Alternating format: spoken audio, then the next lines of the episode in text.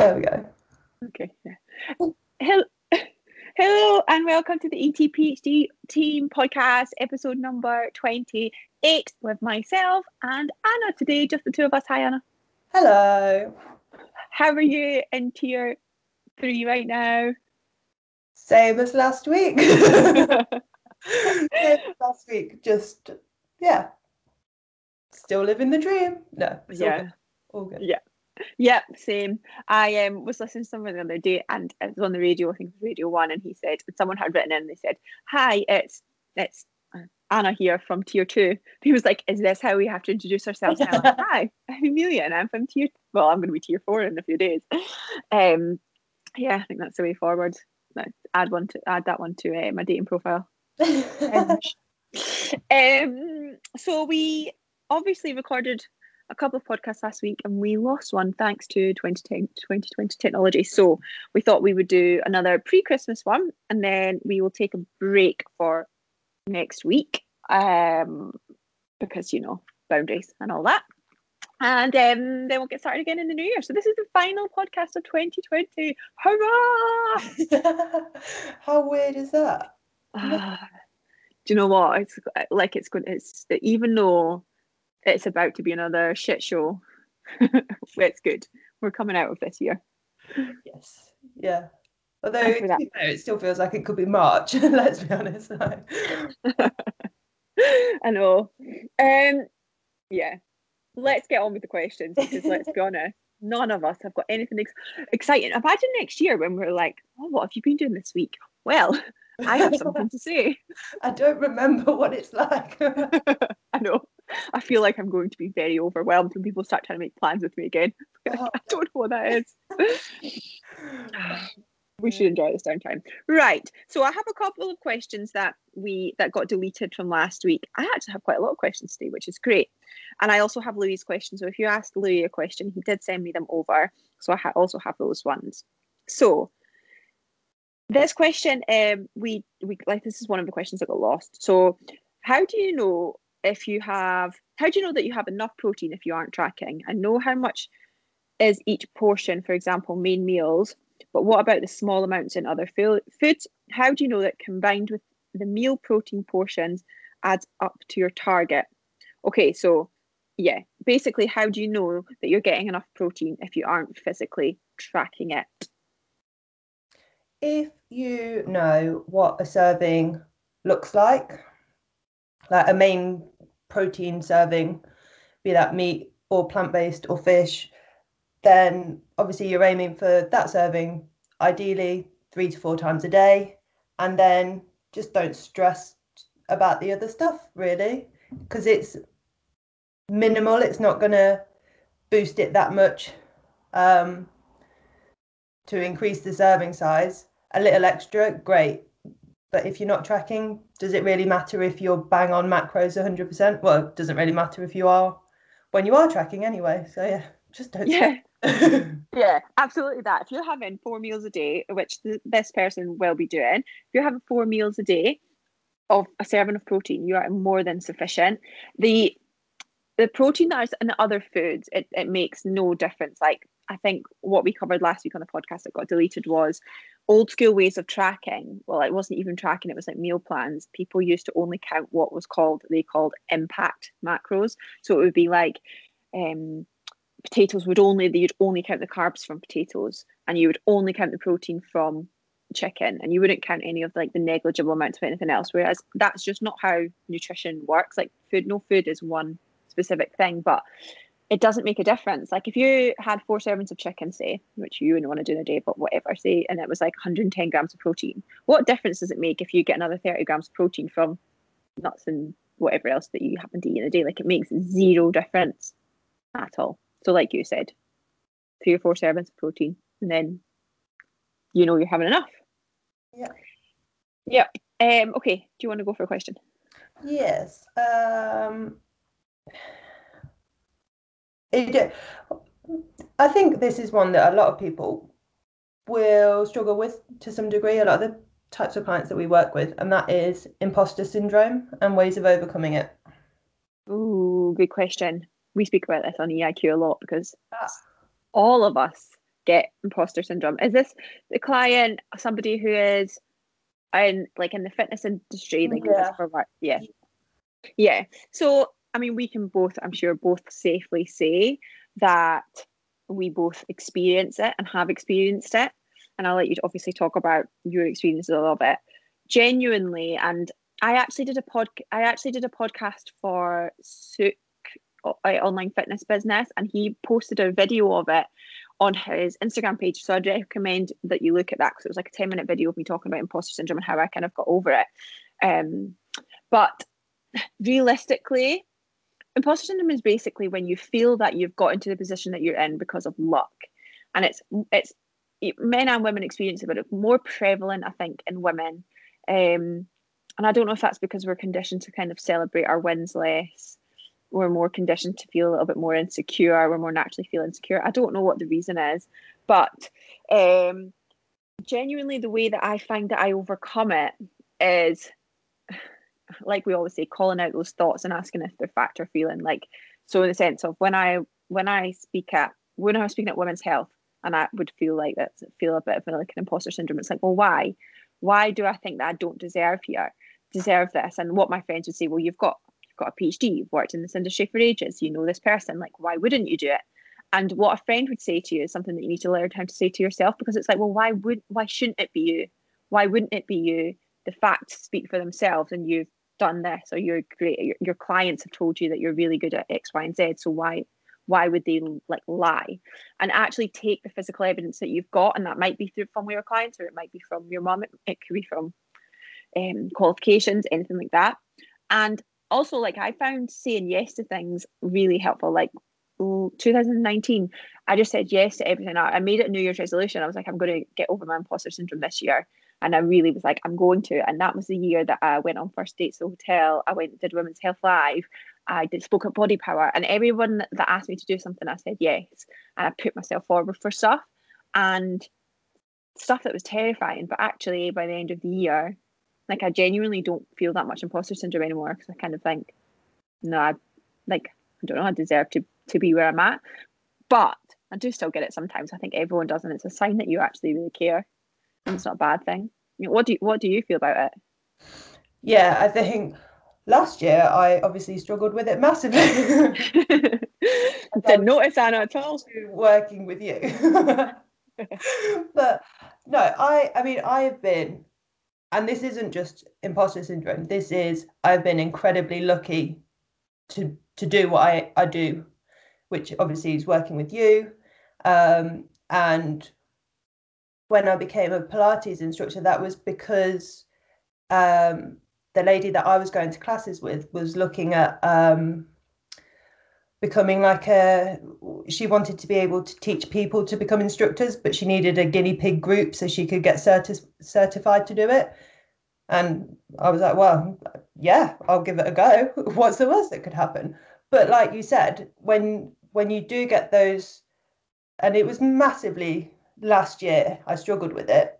When you do get those thoughts, it was kind of, well, no, I've done all the work to get me here.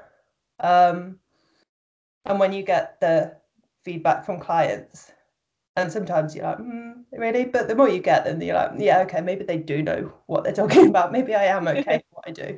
Um, and yeah, I think similar to you with saying yes, although he reminded me of that film Yes Man. Have you seen it with Jim Carrey? Yeah, but I dread to think. um, but again, it's just like pushing yourself outside of your comfort zone. And I took on more classes um, because I still have a massive fear of talking in front of people and talking on camera. And I think, was it earlier this year? I did a talk. We had like a wellness day with the Pilates people, and I did a talk on nutrition.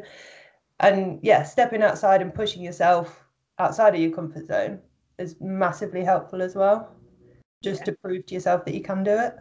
Yeah, exactly. And I think like it doesn't just go away. You have to work at it. And I think that's the thing. Like work, like exactly what you said, doing things, calling yourself out, um, looking at the actual facts, getting evidence from your clients, that sort of stuff. I agree. Um, that was a nice question. Okay, next question. How do you remove guilt around certain foods? Although I've had a positive week genuinely, Friday night as a family, we have takeaway. I ate mindfully, but felt guilty simply because it was Indian street food. I have a weird hang up about Chinese and Indian that I can't go near it. How do you challenge these thoughts? Um, that would suggest that you're still associating negative thoughts, feelings towards that food. Um, and if you enjoy it, then eat it. And well, you you said you ate mindfully anyway, so you should have, uh, well, you shouldn't have any reason, whether it was mindful or not, you shouldn't have any reason to feel guilty for it. Mm-hmm. I think, and yeah, I agree. And I think she's kind of hit the nail on the head. She knows what she's doing. She's trying to challenge her thoughts. She, like, she was mindful. So she's doing all the right things. I think usually with these types of things, sometimes I'll say to people, start having it on other days of the week, because there's still obviously like a good food, bad food mentality there.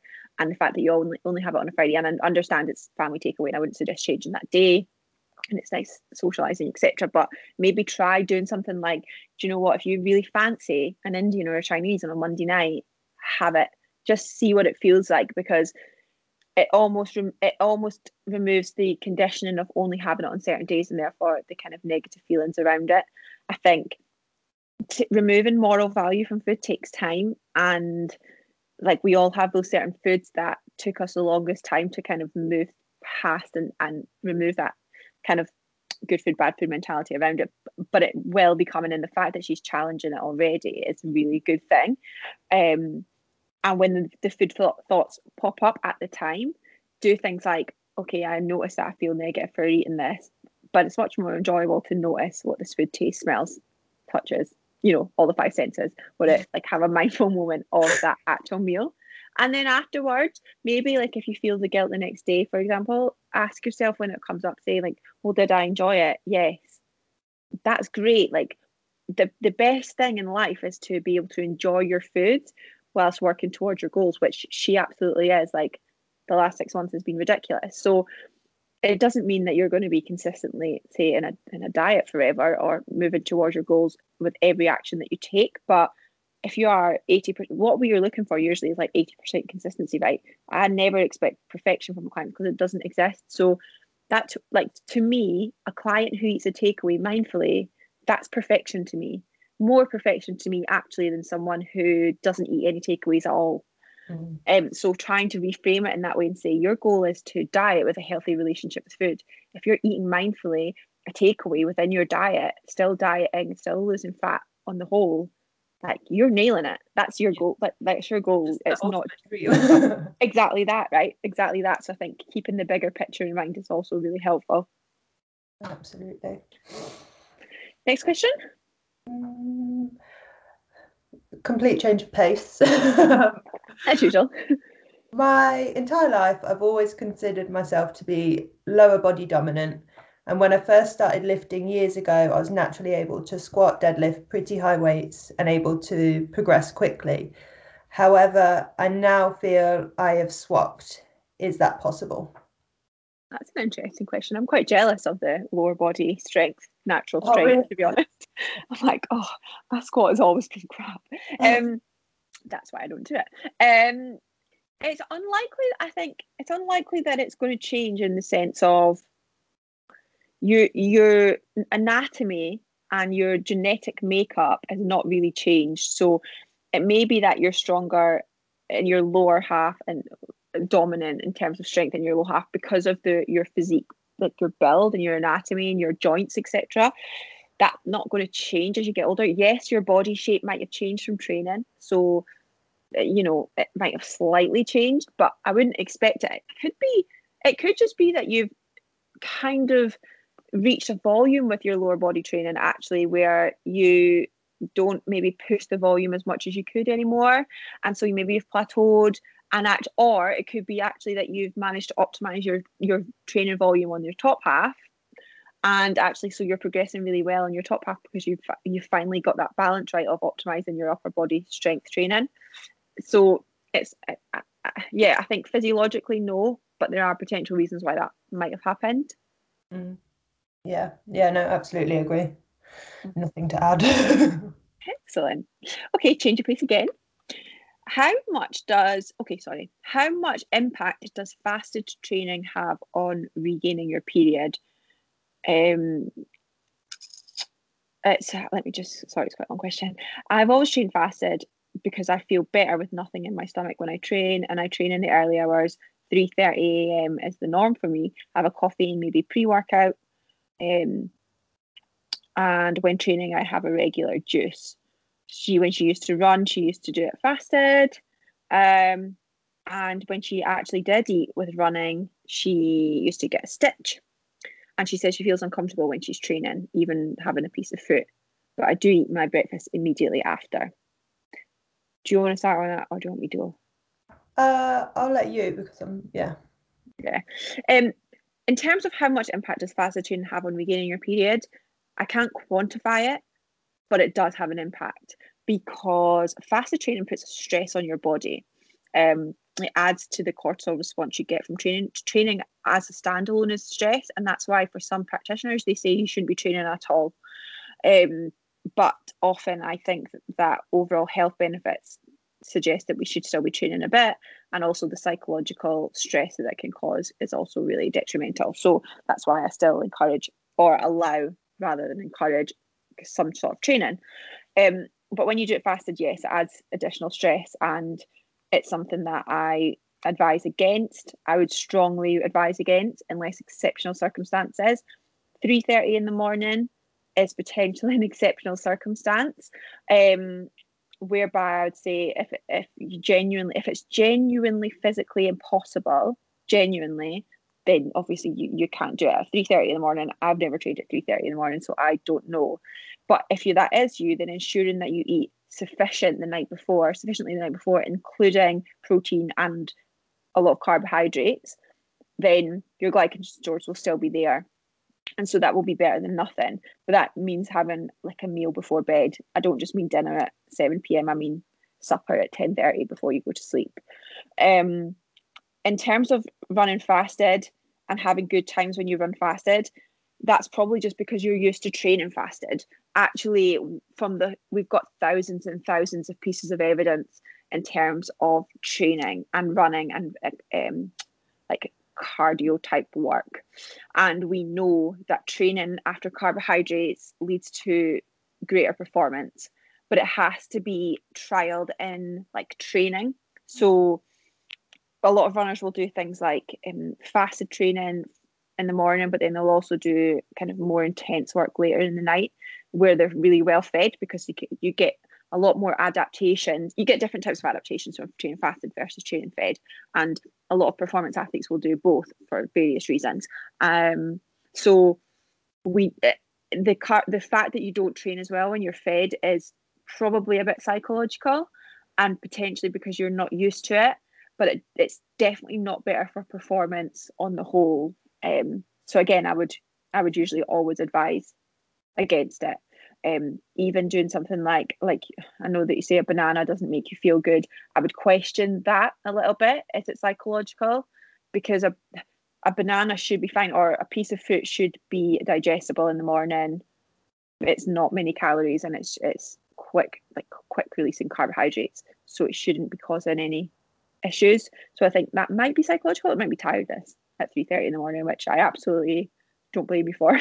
I cannot imagine. exactly, exactly that. Um, yeah. I you... fasted this morning and I couldn't cope. I was like ready to throw a hissy fit.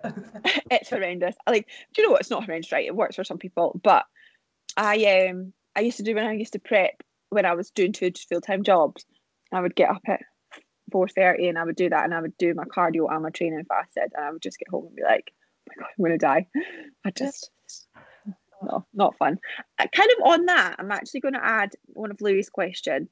Oh, that's actually perfect. I hadn't read it, but I knew it was about endurance training. When fueling for endurance training, is it okay to train fasted sometimes, and if so, what benefits will I get from this? So that's handy. um Yes, it is okay to train fasted. So when I was talking about the difference between fasted and fed training, why performance athletes do sometimes do both, often they'll do low intensity, steady state stuff training in the morning, because what you get from fasted training is what we call um, like some sort of metabolic adaptation, and you become more metabolically flexible.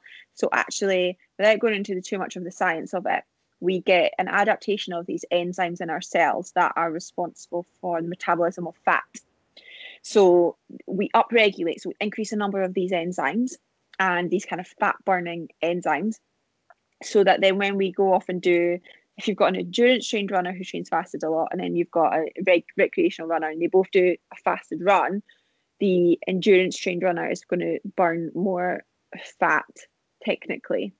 Um, they won't burn more body fat. They're not going to, it doesn't impact your body composition at all. Okay, so don't get listened to this and think, oh, I'll lose my body fat if I do fast training. That is not what it does. What it does is, if you've got somebody doing like a four hour long event, the intensity that they run at, they preferentially will use fat. So what we want to do is adapt their fat enzymes so that they can get, they can more preferentially use fat. And therefore what happens is that they spare their muscle carbohydrates stores and liver carbohydrate stores, so at the end of their long run they can sprint finish and they can use their carbohydrate stores that they've saved at the end. That's basically what it is in terms of like in like a simplified version. So fasted training, if you're if you do have your period and you've got a regular cycle, etc., um can be helpful. However, it does cause stress on the body. It shouldn't be the sole thing that you do, because it reduces the intensity of training, so you don't get the adaptations that you get from like H I I T training or running like at race pace, etc. You can't do that if you're fasted as well, so you want to have a mix of both. Mm, we um there was one client I had, we had a play about with uh train low, recover low, sleep low. There's one more, isn't there? Yeah, train low, recover low, sleep low. Oh God, mine's got completely blank. But yeah, we basically is having a play about with when you time your carbohydrates as to to help with that adaptation, and as well, I suppose, you see at which you perform your best at. Yeah. Um, and it's completely individual, and that can also be quite helpful if if you are an endurance athlete and looking at improving. Yeah, definitely, and like that's the thing, you have to play around with it, and everyone. Some people will respond better to like more carbs. Like I remember trying to say to my sister once, because she's an endurance athlete, and I said to her, like, by the textbook textbook you should be in like seven hundred grams of carbohydrates a day. And she was like, and I didn't tell her to do that, but I was like, textbook, that's what it says. And she was like, if I had seven grams of one hundred grams of carbohydrate, I'd be like crapping myself the whole way around, and I would feel really heavy, and I would feel crap. And I was like, you're to-. like, so it is, it's so individual. Um, but nice questions. Okay, you're do you want to have you got a question?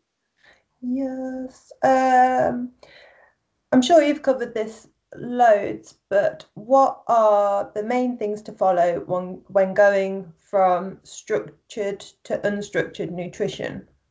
So I don't know, I'm not sure. Tracking to not tracking, I'm assuming. Yeah, I think I think the key is making the switch between, and the difficulty is, I think, is making the switch between following any sort of external cues and following internal cues, in the sense of your nutrition is structured, can be structured according to what you your body wants and needs, right? And what you want and need. It doesn't have to be structured by MyFitnessPal, and it doesn't have to be structured by food guidelines, et cetera. That being said, like we will, like even with clients who don't track, right, we will have like what we call modified intuitive eating. So things like making sure you eat three or four protein servings a day, making sure you're having X number of servings of vegetables and fruit each day. That's still a structure. And I think that people often think that becoming more intuitive with your eating, and I'm not talking about the specific intuitive eating principles here, but people often think that when you become more intuitive, it's like you just are doing like a free-for-all. And actually, this is kind of pissing me off at the moment in terms of not what the client is saying, but like in terms of um, the industry are so determined to hate on intuitive eating because it doesn't, it's because it, because they say, well, if you just eat intuitively, then you just eat whatever you want and you gain fat. And it's like, because they cannot make intuitive eating fit their fat loss narrative, they're like, intuitive eating is just not having any guidance whatsoever, and it's just eating what you want and it's eating all the pizza. That's not what it is. Like unstructured nutrition, I don't think any of us have unstructured nutrition. Like, we still have guidelines in place and we still know what protein is and all of these things. So I think almost trying to reframe it is really important, saying you're it's still quite structured, and it can be loosely structured, but you still have some structure that's supporting your health and your, if it's fat loss, fat loss, whatever it is. Um, but just because you're not being meticulous with it, it doesn't mean that it's unstructured. And really focusing on you listening to your internal, like, you don't need to have an external guide. We're so convinced that we need some sort of like rule to follow in order to do something right. And it's like, we we don't actually. We're pretty good at figuring it out for ourselves. Yeah, yeah. We just don't have a camp to sit in, do we? Like, yes, you can have some guidelines, but we're not fully structured and we're not like anti-diet. And yeah. Yeah. Yeah. And people don't like it at all. Yeah. But like you said, I think a lot of people just completely misunderstand it entirely. And yeah. don't even want to give it a shot. So yeah, because it threatens their narrative, mm. or it or, or it's triggered them because it, and they're projecting the fact that they couldn't do it. They feel that they couldn't do it, so they project something. um, I hope that answers the question. Do you have anything to add on it? Um, no, I think from kind of like you said, from an structured, unstructured point of view, that's answered it. Yeah. Yeah. I hope, I hope so. Okay, um, I'm going to change topics and have a Louie question. Oh, actually, no, do you know what? Same topic, and it's an excellent question. A certain fit pro has, recent, has recently criticised intuitive eating, and I'm confused to why they don't think the movement is a good thing. Is intuitive eating something we should all be aiming for? And if not, what are the drawbacks of the I E movement? What a great question, and obviously does fit in very well to yes. what we were just saying. And I think we both know who that might be. Yeah, we both did see this fit bro criticising intuitive eating. Okay, so Anna and I have actually had this discussion. Do you want to start on this? From from watching it myself, all it comes across as is lack of knowledge. Mm. Like, and, and that is it. it, it yeah, lack of knowledge, lack of understanding. And I think just not showing any willingness to try and understand it as well, um, because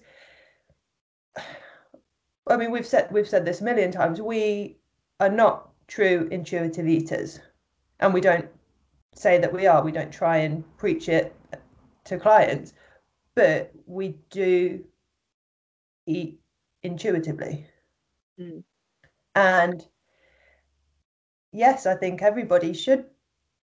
Should I think whether you're working on fat loss or not, breaking away from rules and restrictions around food, eating more freely, eating for you is something that everybody should aim for, and there is absolutely nothing wrong with it. Mm. Yeah, and I think so. Let's think about it as a whole rather than one specific person has a loud voice. Firstly, the that one specific situation, what we have to be really mindful of is that our type of client, people who are on our team, are not necessarily the type of person that, that type of content is aimed at, right? This is fitness. um Instagram is is niche, right? And it's it doesn't make, make space for nuance, and this, you know, some people have loud voices, and it's not it's not necessarily aimed at everyone. So that's the first thing I would like to say. The second thing is, in general, there's a huge misunderstanding of intuitive eating in the fitness industry.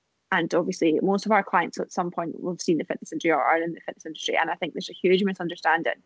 And I had this actually had this debate with Emma, and we're going to talk about it at some point, because she's she doesn't she's got a bit of a bugbear about it, in the sense of, she was like, you know, how do you I can't remember what her argument was, but her argument to the drawback was something like, well, If I know, yeah, so she was saying, well, you know, we're in an obesogenic environment, so if we say to everyone, just eat intuitively and listen to your hunger scales, people will automatically overeat, because the evidence is there that if you if you give people processed versus unprocessed foods, people are more likely to overeat by five hundred calories a day if they have processed foods. That was a study that came out last year. So she was like, well, so if we're saying intuitively eat, then people are just going to eat all this food. And I was like, well, no, because what people are misunderstanding from the intu- the actual intuitive eating movement, the specific one, is that they talk, they do food education.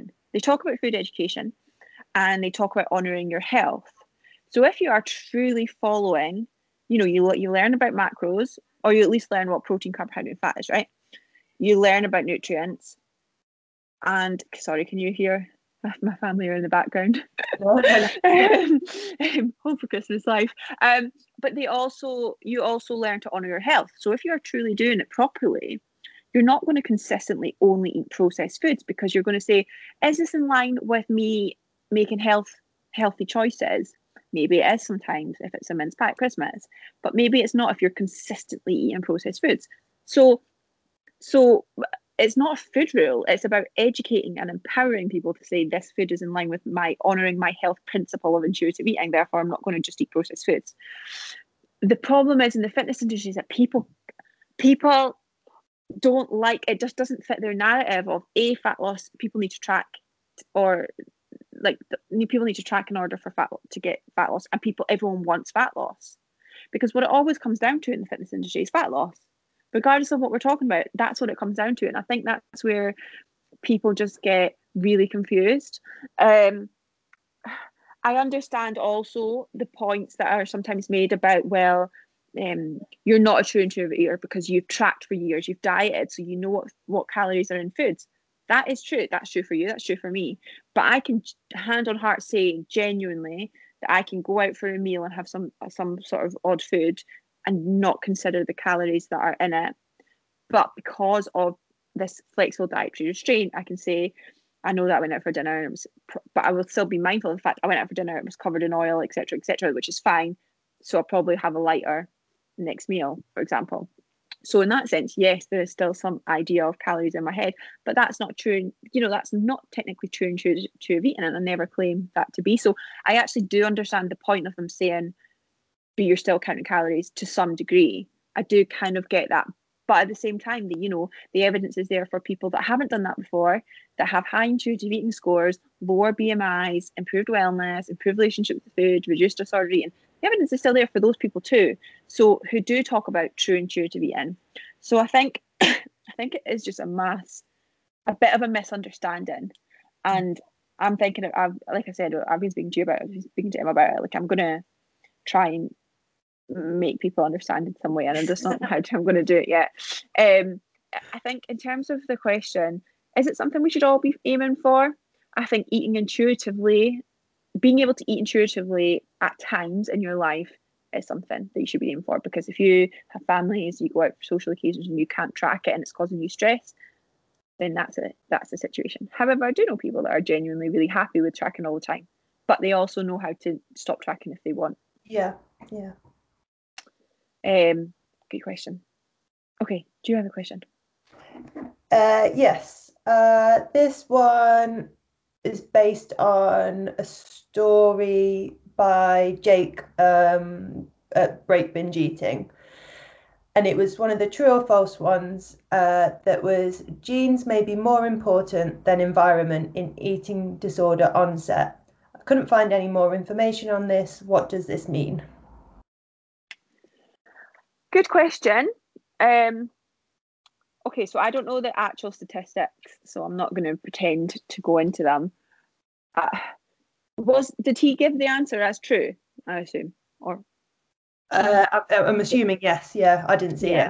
it. So. Um, yeah. So I think all I can really add to that is that there is a strong genetic component to the development of eating disorders. So it's the old nature versus nurture question. I don't know.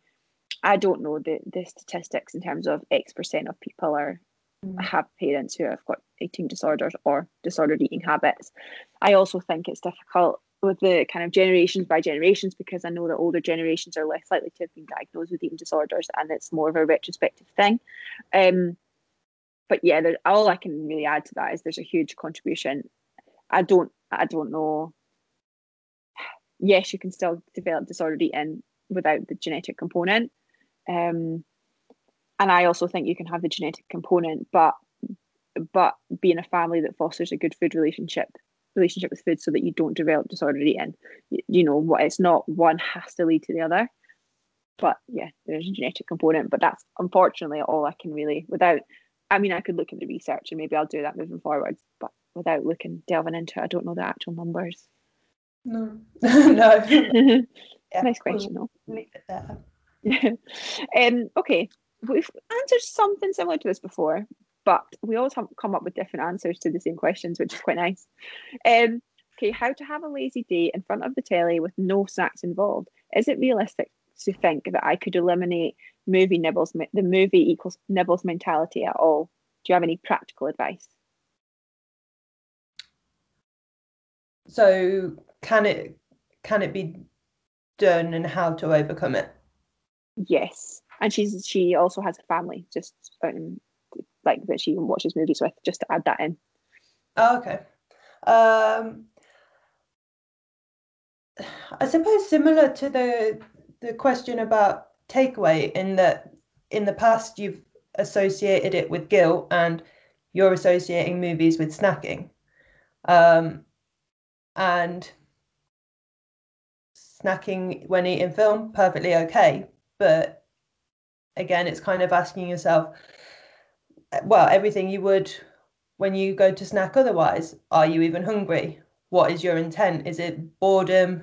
Um, how are you feeling in general? If it is just because it's there, then and and you're just eating it mindlessly while watching the film, then do you really need to be doing it? Or can you separate yourself, if you're watching a film with your family, can you separate yourself, and rather than having bag or box of chocolates out in front of you, just portion it out and give them to children, and you have a drink or something else? Mm. Yeah, that's funny, because that's that's what I said to her in her update, actually, when I, I said, you know, why don't you replace it with like a new thing? So maybe you m- maybe you swap chocolate for popcorn for now, and then maybe you swap that popcorn for hot chocolate, um, or frozen blueberries or something like that, um, and make a swap away from the snacks. Again, like you said, there's absolutely nothing wrong with it, but so she is she's got a great relationship with food now, but we're kind of still looking at maybe dropping a little bit more fat potentially, but she doesn't track. Um, and so this would be a kind of goal-oriented action, and I think swapping it, because I think stuff like it's like we also quite like the light hot chocolates, like Galaxy light hot chocolate oh. is phenomenal, and it's I like make that habit. Game changer. so so such a game changer. I've just run out actually at home. Um, but yeah, like making that swap can be really helpful, and and it doesn't mean that your kids can't have it, like you said. Just just portion it out. Um. And you'll find over time, like, although you might find that if your kids have got it, you'll nibble at it, that will dissipate if you've got something else to occupy yourself, like a drink or something, maybe frozen fruit or something like that. Oh, frozen grapes. Excellent. Mm, mm, they kind of hurt my teeth, though. I don't know if, that, I don't know if that's me showing my age, like old teeth. Anyway, moving on. Um, do you have a question? Um, I, well, I, I do, and I think... Um, I suppose we could answer it and maybe ask Louie next time. Uh, but it was New Year's goals and resolutions. Well, so one of Louie's clients asked for what your goals are for twenty twenty-one. Also, you can go first on this one. Oh, um, don't know if it's I'm scared to or just. Uh, um, but no, I think. Uh, Like I said last week, um, well, we had a question about it last week in the New Year, New You, and I don't plan on making any changes other than just to continue doing what I'm doing, because I'm quite happy with that. um, I, I think the only thing I have to be a bit firmer with is my muscle mentors. I need to keep on top of those lectures. I'm good. I'll start setting you targets. Like, what are you trying to think? Oh, I love it though. It's been that long since I've done like learning that I'm like, I bought myself a new notebook and highlighters. Did one and a half lectures and not today since. Classic. Got all the gear, but yeah, yeah. So one and a half lectures is still something. Mine's quite similar, you know. Like I'm gonna, I'm going to hopefully, if they've got space, start a counselling course this year. And then I start a uni course in September, hopefully, which is like psychotherapy, which I'm very excited for. So that will be my goal. But I know, I mean, cliche post twenty twenty, but I just want to travel. There's places I really want to travel, and just, I said that last year, and then obviously twenty twenty. So really makes you realise that, like, I've never really been one for, I like a holiday, but I'm not living for the travel. Yeah. Yeah. But there are so many places, even just like, I mean, Cali didn't happen this year, but even just like Europe, I was like, I really just want to go somewhere, anywhere. Yeah, take me, please. Absolutely that. So I think that's the, that's the same as me. I'm also like, I've also come out of like this horrible situation this year, and I'm in a really good place. You know when they say like to be in a relationship, you have to be in a good relationship with yourself, X, Y, and Z. And it's like I've kind of been in a good relationship with myself for like the last three or four years, maybe a good one. But I still, I know we talk about this a lot and laugh about it a lot, but like for a long time, I've still been like, oh, red flag, oh, oh you're pretty. And I, I finally, thanks to the shit show of twenty twenty, I'm like really anti that now. So I'm really like, I, it's not a goal or a resolution, but it's kind of like I feel very at peace with like, I'm excited because I'm, that's not going to be who, that's not going to be me anymore. I'm, this is me saying it here, so I'm accountable, okay? Remember I sent you, like, I think it might have been back in March, April time, I sent you a meme and it was like, um, obviously going through the breakup at the beginning of the year, and then I was like, finally ready to date, and then universe sends a plague pandemic. I'm like, okay, fair play. Yeah. You but know, it has given me time to work on myself, so. Yeah. Yeah, did you? The world is good. Um, it also did me, I'm sure. I'm sure it did. So yeah, twenty twenty-one would be a year of not that. I'm sure of that. And they're good goals. Yeah, I think so. Nothing tangible. Always a great plan. yeah, yeah. Nothing smart, measurable, achievable. Oh, no. It is achievable. Um, okay. Any advice for planning how to eat on track without overthinking the macros of things? So this is specifically over Christmas, but um, obviously this covers more in general too. Um, should I think of dividing my plate into fractions, et cetera? I'm getting a bit, I'm getting into a bit of mental of mental funk that I need to exercise to allow myself to eat. Any advice on how to get out of this trap? So I suppose that's two questions. The first is, yeah, advice on planning how to eat on track without overthinking the macros. I would say aim for a serving of protein, aim for carbs and or fats. It's Christmas, so why not have both? And some veg, some fruit, job done. Don't overthink it. Um, yep. Yeah, that'd be it really. I think. And I know, do you know, do you know what? Like we are, we are, we talk about this obviously quite a lot, and we go into the details of it, obviously one-to-one with clients, right? But it does come down to that sometimes, and it sounds like we're oversimplifying it by saying just don't overthink it. But genuinely, for two weeks, if we're talking about Christmas for two weeks, it's like that's going to make zero difference. Like it's zero difference. You know, for as as an example, like me and you say, one day one of us might eat a thousand calories more, and then the next day we might eat a thousand calories less. I have no idea what my carbohydrate intake is, and I have no idea what my fat intake is, genuinely day to day at all. But you would never be able to look at me and be like, she's had more carbohydrates today. She had six calories more yesterday. You would never. No. I can't even look at my body in the mirror and say, God, you can tell I had a thousand calories yesterday. Maybe when I was a bit leaner, maybe you could tell. I, I don't think so, though. So it's like really trying to rationalize that. And I know that we are oversimplifying it, but actually that's probably what you need to do right now. And just like Hannah said, you've got those kind of rough guidelines of vegetables and protein, and then just listen to your hunger and satiety. Like this client is fantastic, and she's been working with me for a long enough time to know what protein is, et cetera. Um, so she's going to be absolutely capable of doing it. It's just we get into our own kind of, like she said, like a bit of a, a funk about it, but it is sometimes just that simple. And like I said, like we do it all the time. You never know. Yeah, it is. It is hard to switch off that, from that thinking. Um, But I think now, this time of year, yes, it's going to be different, but it's probably the best time to do it in that you can focus on being with the people that you're with, all the different tastes and textures that you probably don't have any other time of year, and making some memories with them. And hopefully next year we can just look back on twenty twenty Christmas and laugh. But we will, we will. It's funny, actually, because I got a message from someone today on Instagram because I was having cake for breakfast. And she was like, do you eat that for breakfast? And I was like, oh, yeah, I just had a protein shake and that's my breakfast. And she was like, that's such a good idea. And I was like, because realistically, my food guidelines are protein and then something else that, that fills me up. And yes, I wouldn't eat cake for breakfast every single day because health-wise, it's not ideal. But it doesn't make a difference. And like you say, you and you, you talk about this quite a lot, like oats or mince pie, there's no difference in calories. Um, and if it's my mum's Christmas cake, it's definitely filling. Like it, like that's like my food. My head goes to, and what a good way to do it is your head goes to protein and goes to like taste, rather than going to calories and carbs and fat. Just think about those things for for the time being. In terms of the second part of that question, I'm getting into a bit of a mental funk that I need to exercise to allow myself to eat. Any advice on how to get out of this trap? Mm, it, that kind of thinking just takes the enjoyment away from exercise. Mm. Um, and you don't need to do anything to earn or burn any food. Um, I suppose you kind of you need to think about what it is your exercise gives to you.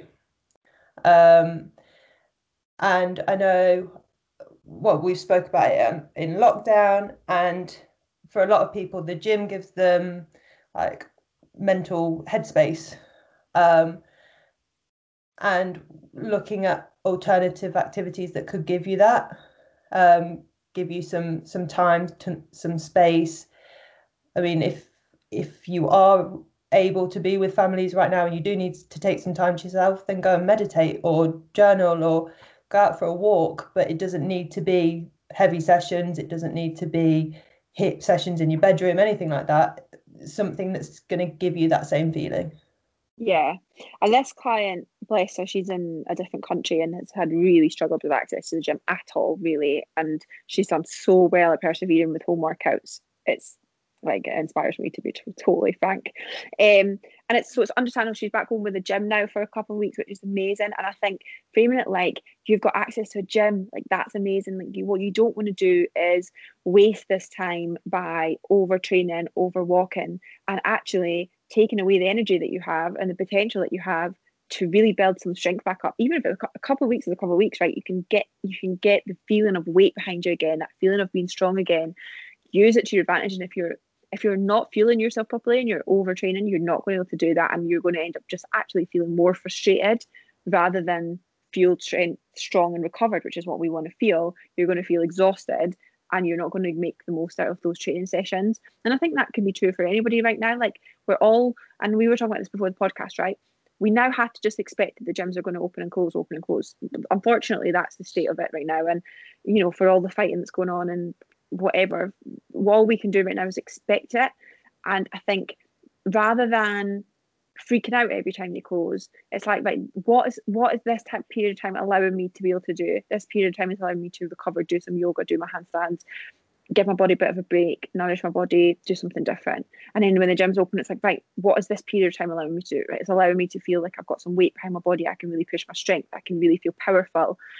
And switching between these phases and accepting each phase for what it is is, is really is going to really help people's mindsets, I think, in in this, rather than resenting the situation, which I think by the end of twenty twenty is a completely understandable place to be. But it's a good way to kind of just now just go, right, none of this is permanent. This is just going to keep changing. What can I focus on right now? And how can I make the most of the situation right now that I have? Yeah. Do you know, I was in the gym today and I actively chose to do a Bulgarian split squat. Oh my God, what? And the first the first rep, I was like, what am I doing? Why? Give it a, yeah, give it a week. That's all you're going to be able to do. I know, I know. I was like, oh, I've really messed up this one. But... yeah, I was writing a home training program today, actually, for someone. And then I was like, I really don't want to put this Bulgarian split squat in again, but I really just don't, I just don't have a choice.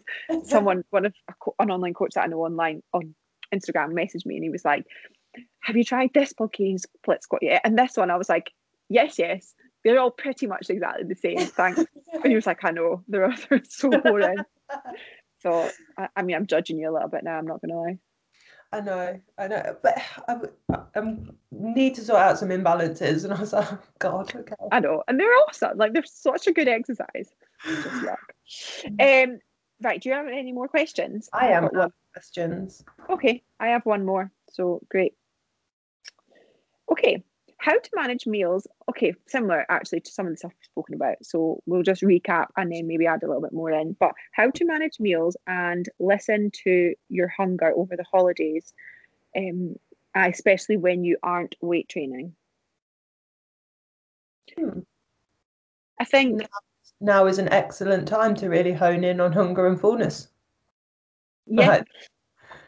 Yeah, perfect time to practice it.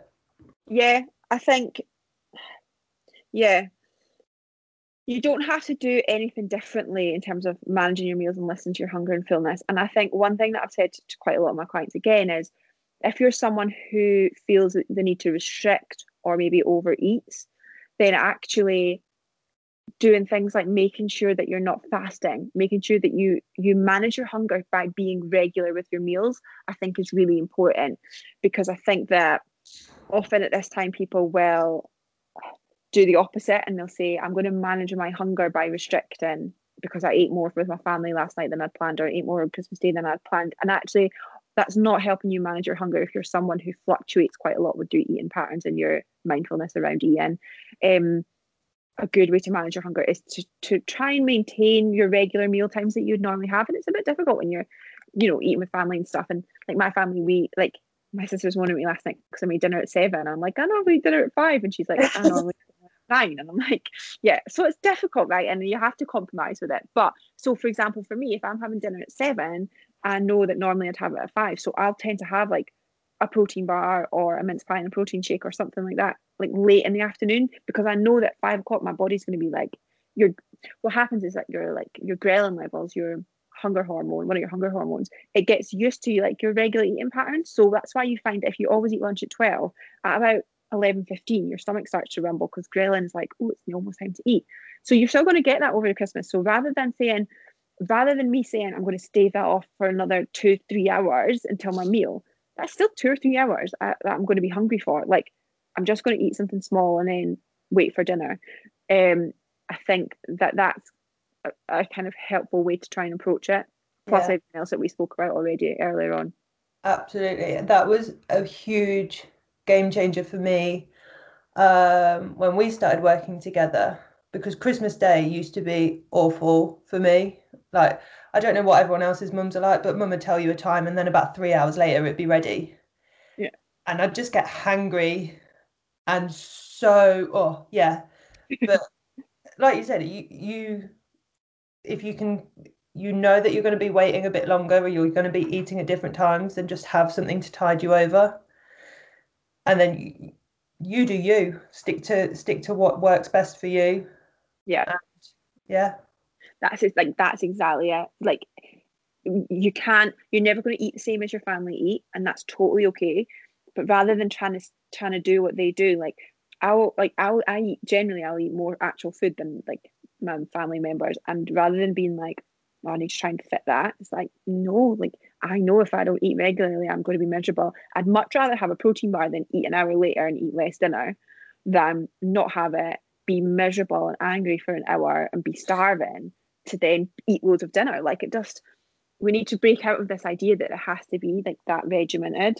Mm. um and and stop trying to, like, again, especially if you're trying to improve your relationship with food, like stop trying to like fend off hunger. That's that's not helping you. Yeah, yeah. Good question though, really good questions this week. Mm. Yeah, and I'm really I'm grateful that Yeah, I'm grateful that we got so many actually, like, because I know that we didn't have that much time before, like since the last one, and we got so many questions for the last one, so they're really appreciated. Um, okay, well, everyone, have a good Christmas. Yes, whatever. You, Christmas. Yeah, I hope that everyone manages to find something nice about their Christmas Day, and if you can't be with your family, then I hope that you can Zoom, or I hope that you're happy to not be with your family. Some people might be, you know, or you can find some enjoyment in something. I really do. And the Facebook group is always here. So obviously, like for my clients, I'm not doing check-ins next week, but the Facebook group is always here. If you feel lonely, or if you just want lols about your family, I'm always up for that. Um, use it, because that's what that's what we're all here for. And yeah, I'm looking forward to twenty twenty-one. Yes. Everything is going to change. It will be fine. it will be absolutely fine. And on that note, goodbye. Bye.